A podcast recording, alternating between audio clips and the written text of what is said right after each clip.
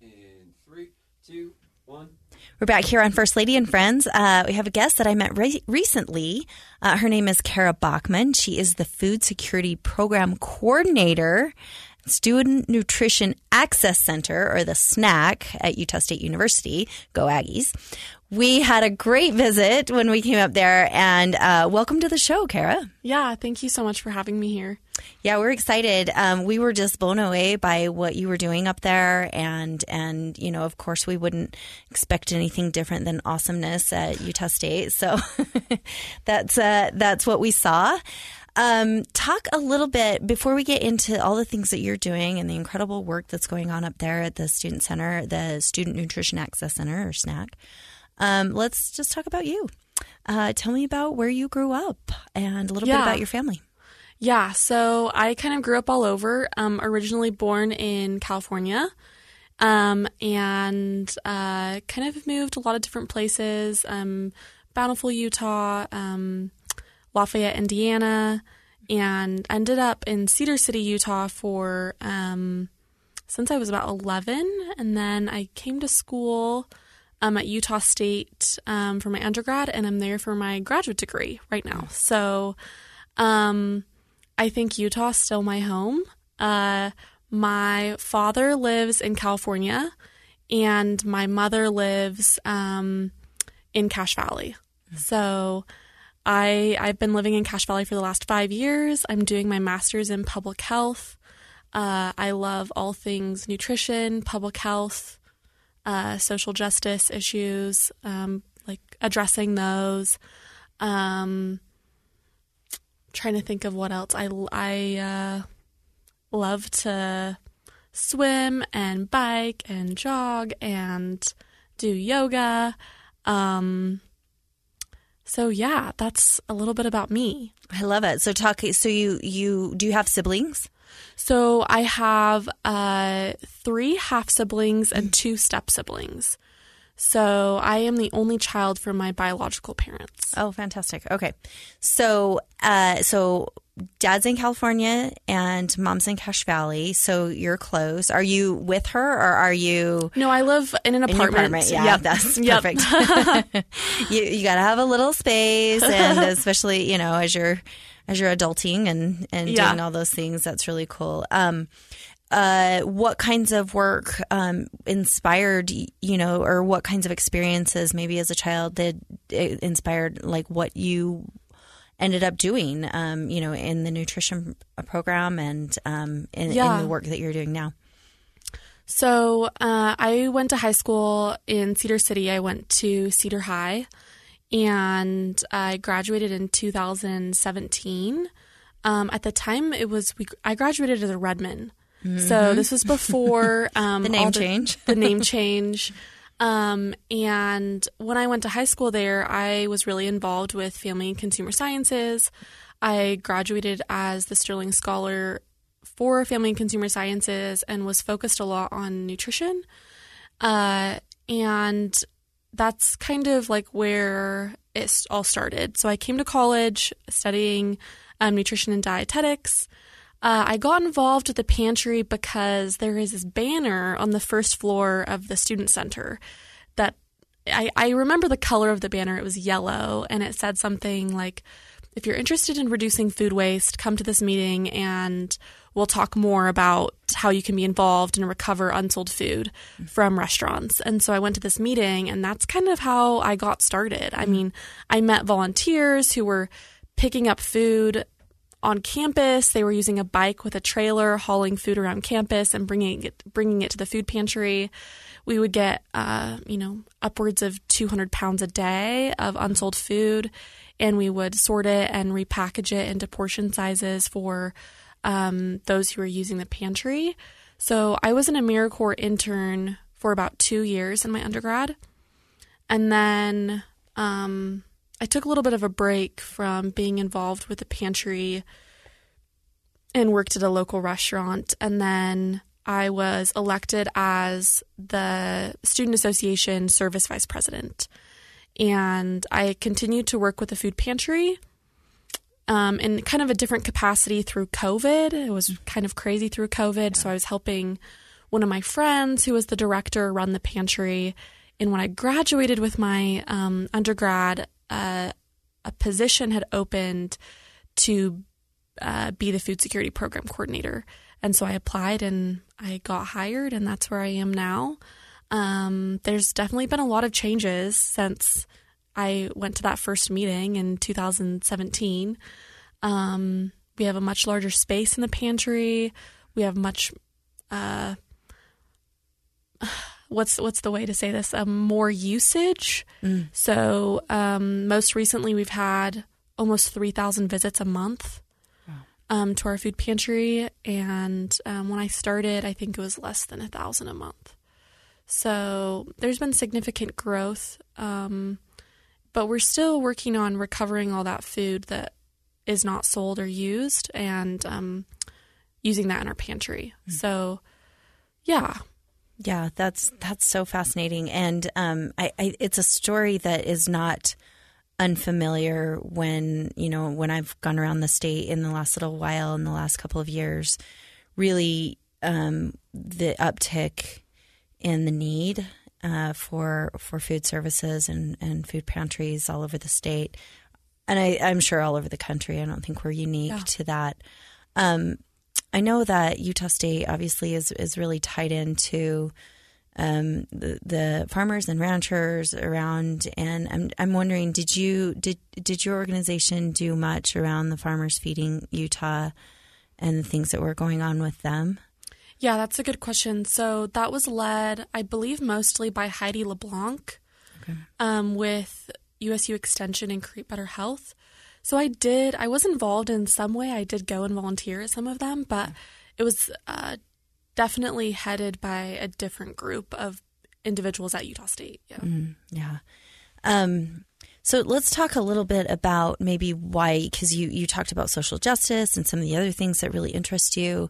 Um, talk a little bit about why you think there has been this uptick. Obviously, there's COVID Yeah. um, in there, but what what other things do you think are contributing to some of the the increase in need um, for the for food services and food pantries? Yeah, that's a really great question. I think I don't have a solid answer, but I think there are a lot of things contributing to the increase in numbers that we're seeing. Um, I think awareness of the pantry. We moved in 2018 to a m- more prominent location that has more traffic. Uh, and I think that the need has potentially increased. I also have been thinking recently that there's there's been a stigma maybe in the generation above me about a rite of passage in higher education. So uh, this idea that you will eat ramen for every meal and Starving student. Yes. Yeah. And you will have spaghetti and marinara sauce and you will have rice and soy sauce for your time at college. And I think that uh, there are people now, faculty, staff, students, who want to break that stigma and say, we are human beings and we have the right to have access to basic needs. And so, not that our pantry provides anything spectacular like filet mignon or salmon or uh, wild rice or any of anything that is uh, particularly like special. But I think that, like I was saying, this the stigma is being challenged, hmm. and so students are becoming more aware of what they should have access to. Hmm. And so at our pantry, we don't ask any questions. And I think that's pretty common at other higher ed institutions in the state of Utah. We mostly, well, we require our, visitors to our pantry to um, give us their student ID number, and that's how we track information. Um, but we never use like identifiable information. Um, so it's kind of hard for me to say like what exactly is the demographic. okay. Um, but I do know that um, graduate students are a population that we need to focus on more um, because oftentimes graduate students aren't paid a living a living stipend when they're in their graduate assistantship or they are a, a, a TA or whatever whatever they are contracted to do and at the same time it's challenging for them to get another job so oftentimes these individuals make less than $20,000 a year mm-hmm. and can't I don't want to say the word can't, but uh, it's it's more challenging for them to get a second job. And so I think we have caught on to the graduate students and they know that we exist mm. because we're in a more prominent location and they've spread the awareness to their friends and cohorts. And so I think that's a population that we've seen increase and um, be very vocal about their needs. Mm. Talk a little bit more about the the pantry itself, and so you're you're seeing uh, all all students. You, you, we don't. So there's not general public doesn't use that correct food pantry. So it's just it's just all students. Talk a little bit about you know maybe some of the other programs or or um, things that are going on. I mean, when we were there, I was just, of course, my heart just blossomed with joy because I met some of my friends of determination there who were um, assisting uh, and working in the pantry. Yeah. Um, these are our friends with all different abilities, and they were. Uh, it was just really great, and uh, so I know you have that sort of a program, but you have some other things going on there as well. Yeah, yeah, that's a great um, question. So you asked about um, like what are other things that are going on, like potentially collaborations, programming things we're doing. So um, our pantry is open four days a week for 15 hours a week. Um, and like I said, we don't ask any questions. And um, like you mentioned, we do have um, students with disabilities, aged 18 to 22, who work with us.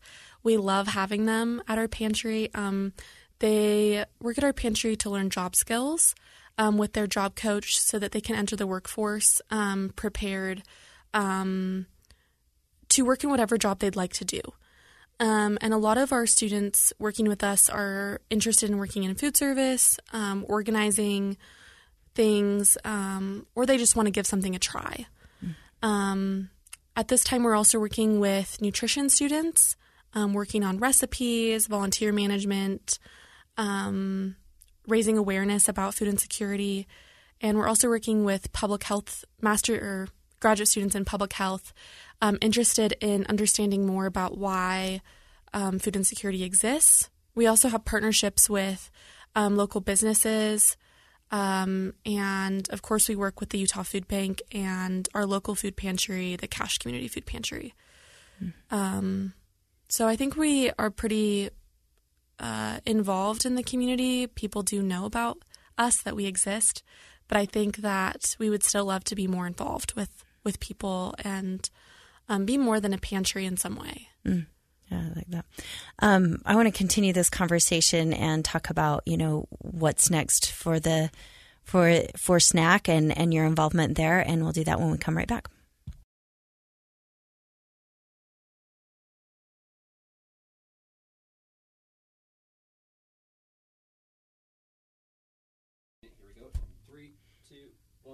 We're back here on First Lady and Friends with Kara Bachman. She is the Food Security Program Coordinator at SNAC, Student Nutrition Access Center at Utah State University.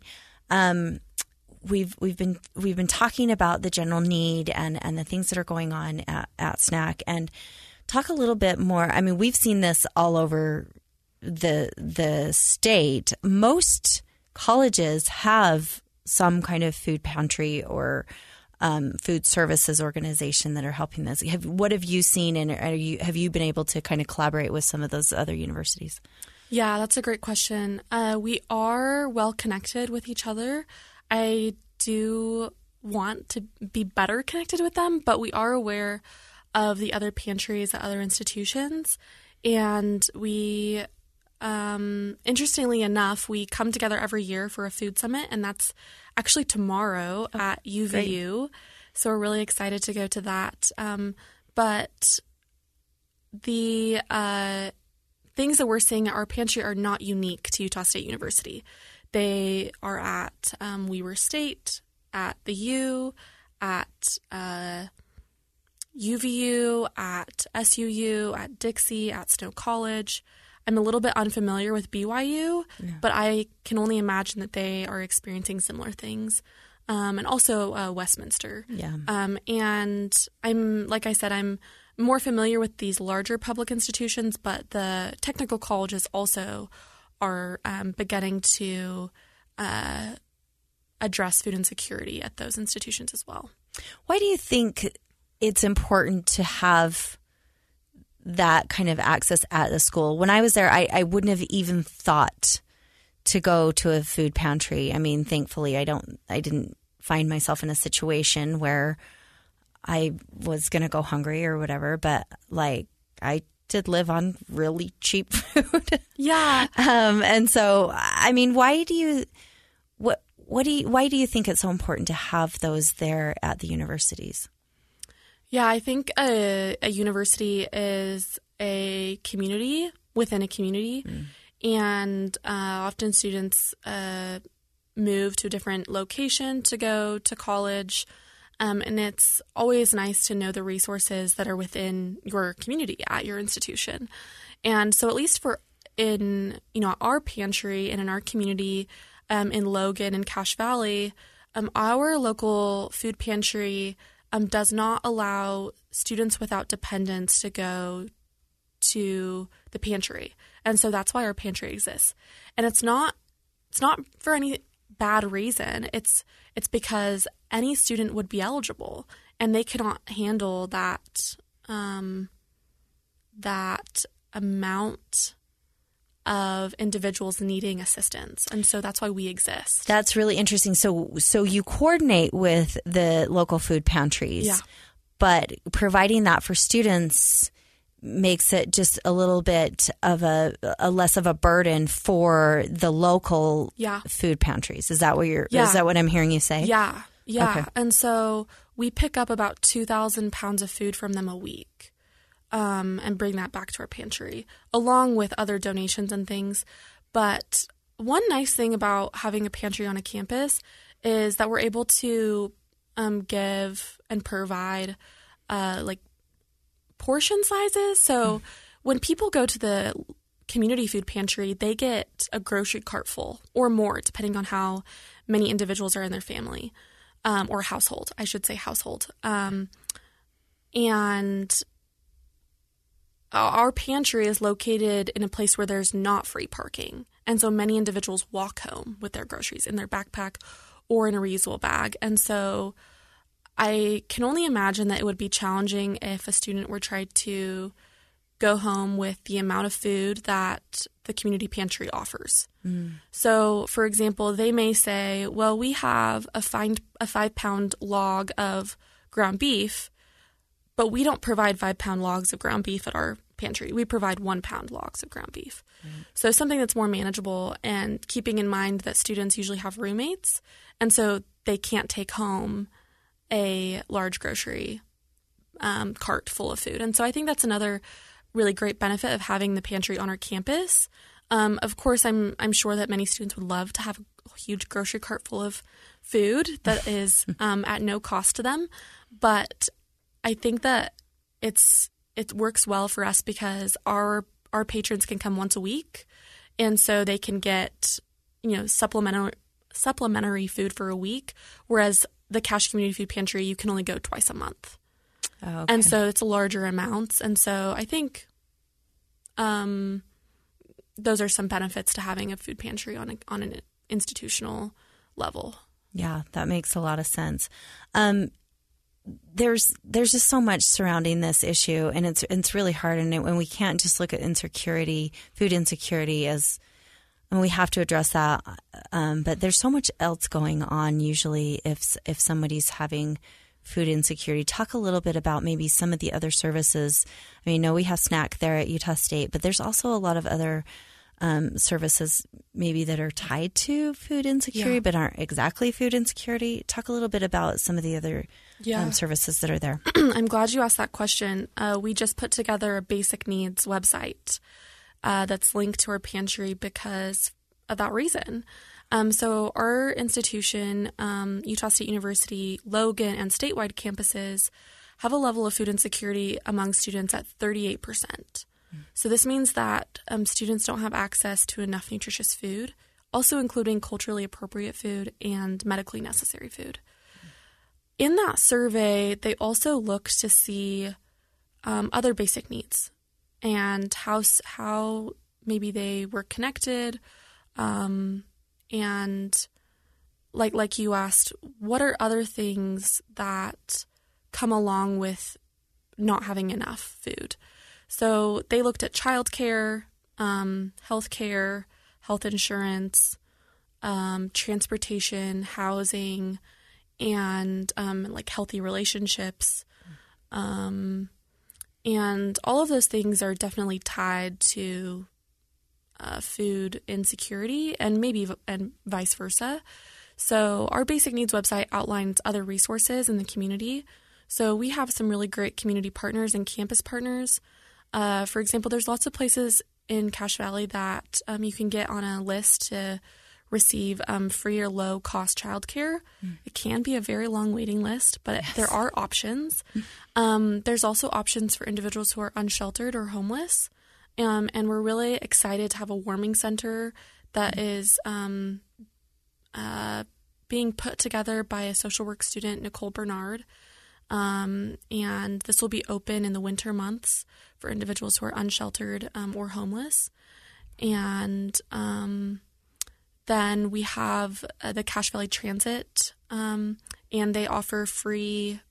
We have free, um, like a free bus system in our community. So we t- we outline that, and um, also talk about like healthy relationships, and if you need help through CAPSA or SAAVI at our institution, um, and then I think I'm missing. Oh, there's lots of options for healthcare and health insurance for students. And so we talk about that, but we know that there are still gaps, especially for students who are um, international or undocumented because they are not eligible for um, federal programs. And so we know that there are still gaps in our community that we're trying to identify and fill. Yeah, so important. So very important. Um, talk about um, food recovery and gleaning. This this sort Yeah. of uh, program. And, and I know a little bit. My my sister who lives in Arizona, they have you know they come in and they they pick all the all the citrus down in Arizona, the the you know the oranges and the grapefruit and everything. And then my sister always like, you need to come down because then they go do the gleaning, which is it, so. Correct me if I'm wrong. Gleaning and food recovery, I think, is that idea of like just there's so much left over once those pickings have come through or you know harvesting happens there's so much that goes to waste that's still sitting there so talk a little bit about that and, and how you're using that Yeah. So um, at our institution, we have we we are part of the National Food Recovery Network, and so we have a chapter at Utah State, and then we also have a gleaning program. Um, and like you mentioned, you are correct. Um, it is um, picking the excess uh, produce or grain, um, and they're you know they're very similar. Food recovery also can be known as like food rescue or grocery rescue, and then gleaning. Um, so gleaning dates back um, hundreds of years ago. well it was in the bible so Yes. i mean if we know our bible stories of, of ruth and esther like that's Yeah. that's you know i think a lot of us are familiar with that story so we know how that worked Yeah, and so that still exists today, but it's not always um, well. Not not every community has programs like that, but it has been successful in many parts of the state of Utah, um, and you know across the country, like you were saying in Arizona, and they do it all year round in Arizona. It's so incredible. Uh, but in Cache Valley, we pick residential fruit trees and gardens with gleaning from July t- through October. And so um, the program started in 2019. Um, my friend and I started it in our undergrad. And this is the fourth year it's been going. So we're really excited that we've been able to do that. Um, and that produce that we pick, um, part of it goes to our campus food pantry SNAC, and then part of it goes to the community food pantry. Um, so that's really great. And then the food recovery aspect, um, we pick up dining services food from our campus. So bread, pastries, um, extra catering food. You know, if a group orders more than show up, then we receive the extra. Um, and then we also um, go to some restaurants in Cache Valley. And then the f- local food pantry, they go to the grocery stores and pick up their extra dairy, meat, and produce. And so um, between the both of us, we we managed to hopefully pick up most of the food that would have gone to waste um, and provide that to people who um, would otherwise not have access to those foods. That was so great, and and I because I remember there were some laws a while ago where you you weren't allowed, like you had to throw that stuff away, which I think is insanity. And I so I'm I'm so happy to see some of that changing. I mean, I know a lot of grocery stores they'll you know we have expiration dates coming up. We don't think we're going to sell these, so then we can get them out the door. And otherwise, food that would have just been thrown away is going to people that actually really need it. So I, I think that's such a great program. Um, we we've talked a little bit about who who is accessing these things, um, and talk a little bit maybe about the why. I mean, I know it's it's probably hard to pinpoint. We talked a little bit about this, but why do you think um, you know people are feeling or f- are seeing more food insecurity? Why do you think um, these programs are so important right now? Yeah, that's a really great question. I think um, there's definitely not one answer, but um, going to college is a time in many people's lives where expenses can be high and higher than the income that they are bringing in. And so I think I've heard the stories of a handful of students, and I think that they are doing their best to um, access the programs that they are eligible for. Um, but, you know, to give you an example, let's say a student makes, uh, actually, this is this is a real example. I won't use their name, but they they were an international student with um, a spouse who um, did not have a work visa and a baby boy who was maybe a year and a half old. And um, her graduate assistantship brought in $1,200 a month, and their rent was 900 And so they were left with $300 a month to pay for all their other expenses. And so without access to a pantry, um, I don't know how they would have made it through. And so I think it's only getting worse with um, you know rent increasing, the cost of food increasing, and you know I think it's not going to stop. And so I think that's why food pantries exist, and we also need to watch out for our neighbor. Food pantries do the best they can, but we can't. We don't have eyes in every corner of everyone's home saying, "Well, like this is when you should come to the pantry. Um, this is." You know why we exist. I think that we need to be watching out for our neighbors who um, how can we help them and what resources do we know about that um, they may be eligible for or could use. So I'm not I'm not sure exactly what everyone's situation is, but I know it has to do a lot with fin- finances and how students are paid um, and uh, this time in their lives when they're trying to make it to the next step so that they can make more money long term. And so it's this kind of chronic state of uh, lack of income and high expenses. Yeah. Yeah, no, that makes a lot of sense. And I think any of us that have been students before uh, feel it in our bones when you say these things. Yeah. Um, because, and, and, you know, when I was a student, um, the wages were, you know, they were fine, but the tuition wasn't nearly what it, what it is now, and I don't think wages have kept up with what you know, kind of tuition increases Yeah. and the expenses and Yeah. housing expenses and these kinds of things. I mean, Spencer and I I remember we used to get the newspaper because he's that kind of person as a student got Yeah. the newspaper. it was one weird expense we had, but it wasn't that much. but I remember the coupons in there and in Logan there was a little shack, a little like hamburger shack that was called Central Park. I don't think it's still there. Um, but it was kind of like in a parking lot. It was like maybe before food food trucks were cool, but like they you would get the I would get this coupon from the in the newspaper that was like two hamburgers and two French fries for two dollars. And so we would go and get this. I don't think it was real hamburger. I'm just here to say.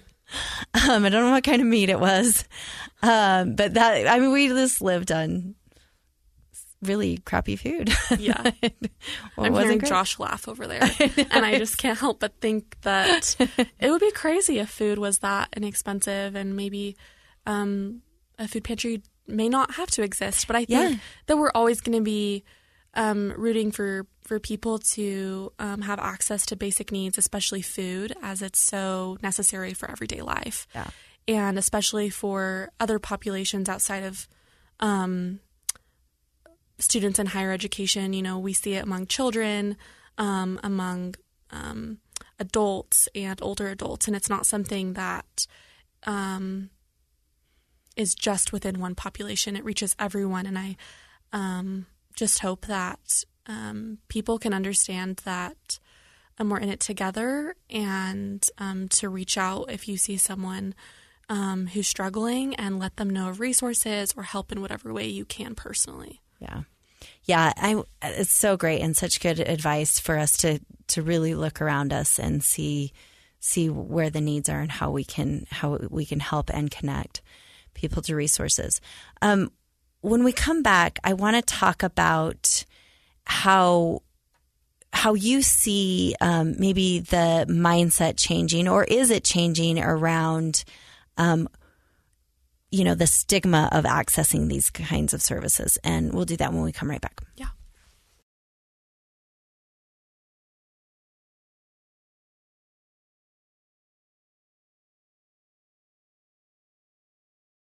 Okay.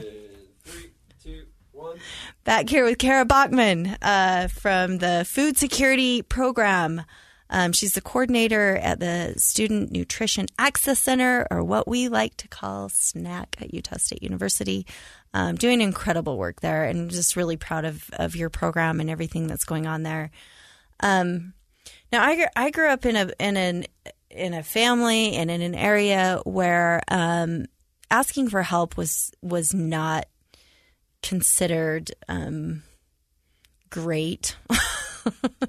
it was not something you know. It was a, it was a pride thing. It was a you know conservative thing. Like we want to you know pull ourselves up and do do what we can for ourselves and and you know thankfully I didn't experience food insecurity growing up because um, I, I lived on a ranch and so even though you know at one point my dad lost his job, um, he had started a company that that that went bankrupt and so um but I I imagine a world where I didn't have that farm and that happened and I would be in a position, you know, but for the grace of God, go any of us. What do you think? Do you think that's changing? Do you think that mindset's changing? I think in Utah, particularly, that's been a mindset in the past. Do you think that is changing? And um, if not, how, how do we get that to change? Yeah, that's a great question. Um, I have only been around for, you know, 24 years, so I'm not really sure. Um, I know you you had internet and whatnot from the beginning. uh, but I think, you know, I've been working with the food pantry for five years, and I I do think that students are more willing to ask for help, especially because of COVID. Um, because COVID nineteen at, at least took me by surprise. I, I'd never lived in a pandemic before, and none of us really have, and so I think that maybe we're all aware of potentially the unexpected, and we're willing to say, okay. I can see I'm struggling. I know I'm going to have to ask for help. um, or it might things might get worse. So before someone has an empty cupboard and an empty fridge, they're saying, okay, in two weeks, um, we may not have enough. And so we're going to start looking for options and we're going to start reaching out for help. We're going to find someone in the community who knows about resources. We're going to do some Googling. We're going to talk to um, our therapist or our advisor and we're going to say, hey, these are things I'm dealing with. Do you know of anyone who can help? And so I think, um, you know, just since COVID 19 was a reality, I think m- people are more willing to say, in the next whatever time period, I know I'm going to need help. And so I'm asking you to give me resources um, and options for me to access help. Yeah. Yeah, I think that's that's that's really good. And I think you know even just food insecurity is one thing. And again it's it's usually tied to a lot of other things. Um and then you know even the mental health aspect I think that people are starting to destigmatize mental health. And as a result we're destigmatizing I think anytime we need help in some way. And I think that's a really good thing um, I think people are starting to realize that we're all in this together. I hope. I mean, I, I'm seeing it. Or is that what you're seeing among students as well? Yeah. And I think that we need to be willing to say, like, or willing to see and say that we don't have the answers for everything, but maybe other people do. And to stop being silent about the things that we're going through or experiencing. And not that we have to show the whole world what's going on in our life, but saying, you know, to our peers or colleagues or um, our physician or a therapist and say, you know, this is the reality of the situation. Um, and, you know, whether it's mental health or physical challenges or, um, you know, anything in our lives, we can be a little bit more open about it. And so people know that we might need a little extra support. We may need to know about, like I said, resources that can be of help to us. Mm-hmm. I love that. um, let's, in the last few minutes that we have here, let's talk a little bit more about you, Kara. Okay. let's uh, let's talk about um, what are what are your plans for the future? You're in graduate school now. Yeah. Um, talk a little bit about you know why you chose this program and maybe what you what you see in the future for yourself. Yeah, so I am in my third semester of my public health program at Utah State. Um, I am really passionate about, like I said, all things food, nutrition, um, healthy relationships, um, and really anything that has to do with public health. Just making sure the community um, is is accessing the things they need to live like their best life. I recently um, I, I started a class in August called the, the Social Determinants of Health, and it's really like shaped how I think about society and people and the family structure I grew up in and my experiences, and how it shaped maybe my health outcomes.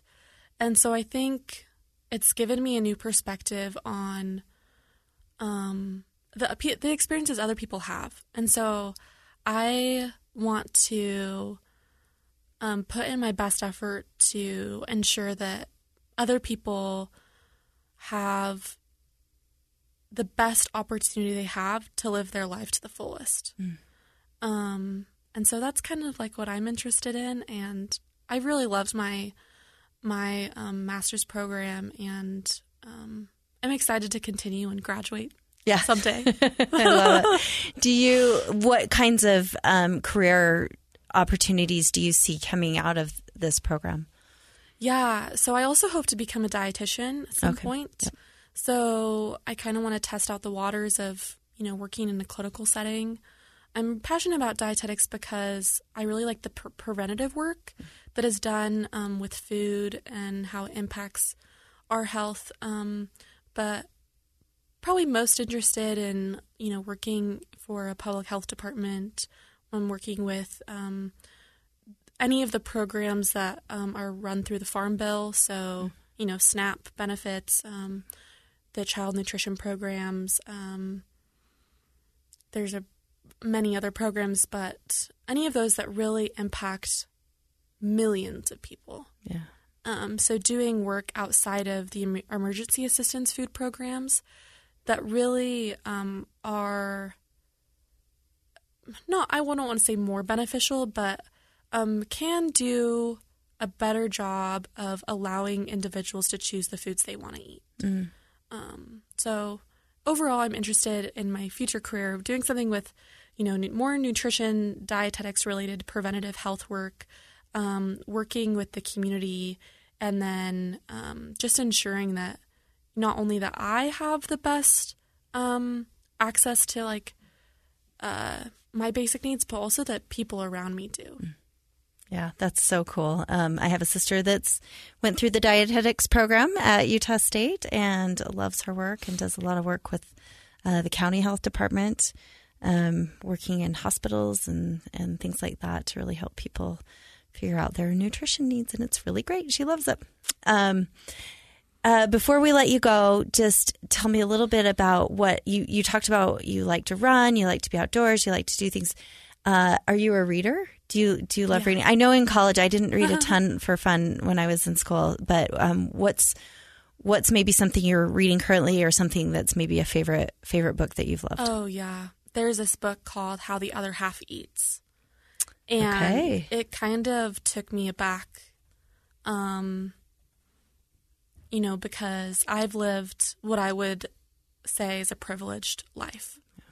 Um, I didn't experience food insecurity growing up, um, and I, I don't think my close group of friends did either. And so, you know, being um, a cis white woman, I um, feel very privileged that I don't, you know, have these social norms pushing against who I am. Um, and this book, How the Other Half Eats, kind of points out in like deer in the headlights, mm-hmm. like what what I didn't experience. Right.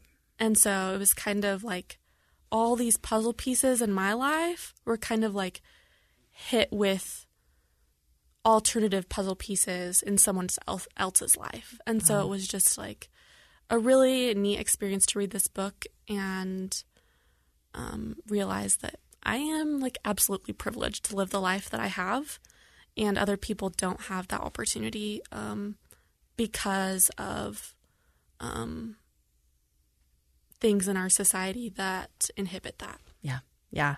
I I- guess that's why I, I always ask about books because I I think for me, books are a way to experience something like that that I've never experienced, and I I, I just think it's for me the most valuable. You know, one of the most valuable things that I have in my life is is really the the the um, opportunity to.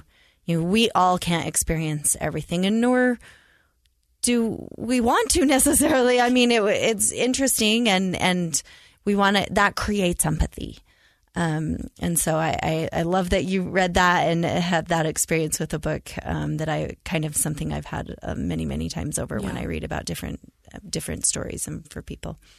Um, Kara, this has been just really wonderful. And again, just had a great visit with you up at Utah State. We would love to come back another time. And if anybody wants to go visit um, SNAC there at, at Utah State, uh, Kara and her team would be um, great hosts. And you can visit um, with the people that are doing incredible work up there. So thank you again, Kara, for being here today. Yeah, thank you so much.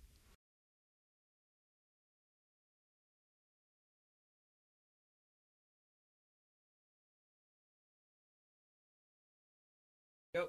Three, two, one. Today's conversation was with Kara Bachman. She is the Food Security Program Coordinator at the Student Nutrition Access Center, or SNAC, at Utah State University. We met Kara a few months ago and we're completely impressed with what she's doing. Uh, she's young, she's intelligent, and really passionate about the work that she's doing. Uh, hope you enjoyed the conversation.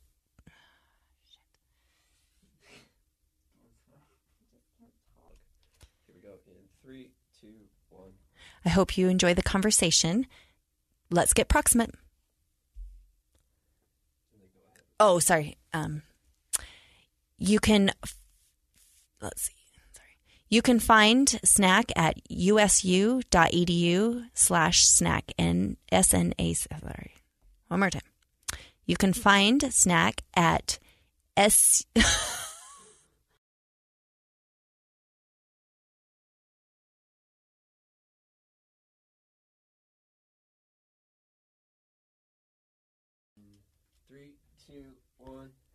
You can find more information about these programs at usu.edu slash SNAC.